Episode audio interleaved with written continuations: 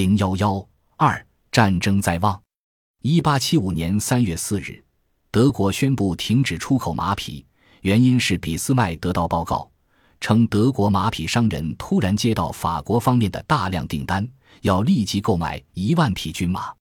而到三月十二日，法国方面也采取了一项重大行动，其国民会议通过一项法案，将每个营的编制从三个连增至四个连。而每个团则从三个营增至四个营。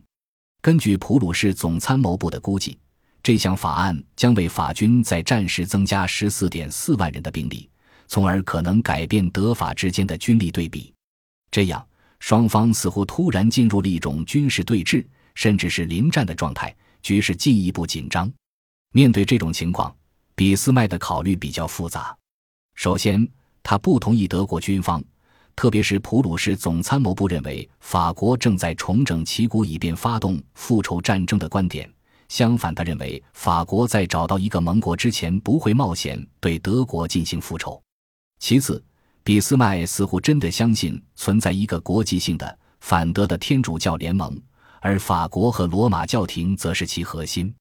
在国内文化斗争节节失利的情况下。德国迫切需要在外交上取得一次对法国的胜利，来挽回颜面，以证明新成立的帝国没有因文化斗争而分裂。第三，通过利用并加剧紧张局势，他可以争取其他大国的支持，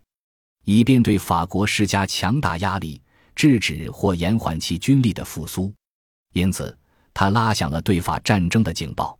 一八七五年四月五日，德国的。科隆报发表了一篇题为《新联盟》的文章，将法德之间的紧张局势与文化斗争联系起来，指出国际上正在形成一个由法国、奥匈帝国、意大利和罗马教廷组成的反对普鲁士化的德国的天主教联盟，而法国的军力恢复则是为了准备复仇战争。四月九日，德国《邮报》又发表了题为《战争在望》的著名文章。更加明确地指出，法国正在准备复仇战争，从而在德国和全欧洲掀起了一种临战的紧张气氛。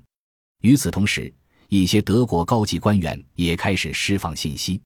一八七五年四月二十一日，曾任富俄特使的拉多维茨在晚宴上对法国驻德大使贡陶比隆就战争与和平问题发表了一番哲学见解。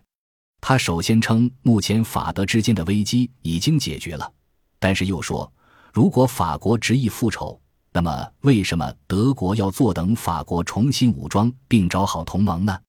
从政治、哲学，甚至是基督教的角度来看，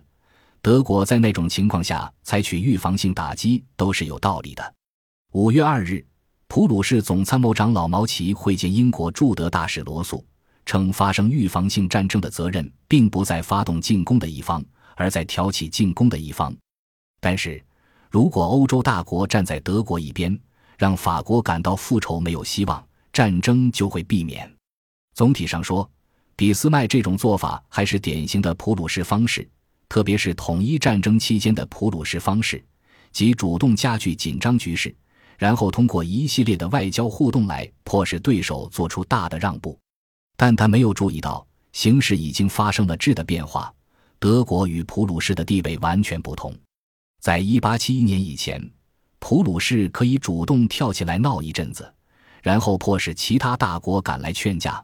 但统一后的德国就已经没有条件这么做了。对于欧洲列强来说，德国太强大，他的任何挑衅性行为都会被非常认真的看待，并且很有可能刺激其他国家联合起来对抗他。所以在一八七五年时，法国是需要保护的对象。德国自己才是他国需要防范的对象。德国在鼓吹防范法国威胁，非但不可能引起其他国家的共鸣，反而会使自己成为众矢之的。各大国，特别是英国和俄国，迫切希望保证法国的地位和力量不再被进一步削弱，以便制衡德国的崛起。这样，俾斯麦在这场战争在望危机中的失败就成为必然。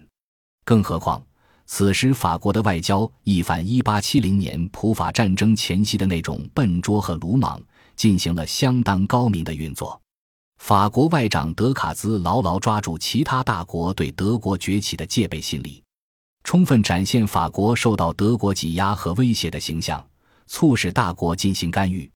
他一方面积极游说英、俄、澳政府，将俾斯麦描绘为对欧洲和平的威胁，同时又运用国际媒体的力量，命人在拉多维茨谈话报告的基础上撰写一篇有关德国的预防性战争理论的文章，于1875年5月6日发表在英国《泰晤士报》上，引起了欧洲各国的极大震动。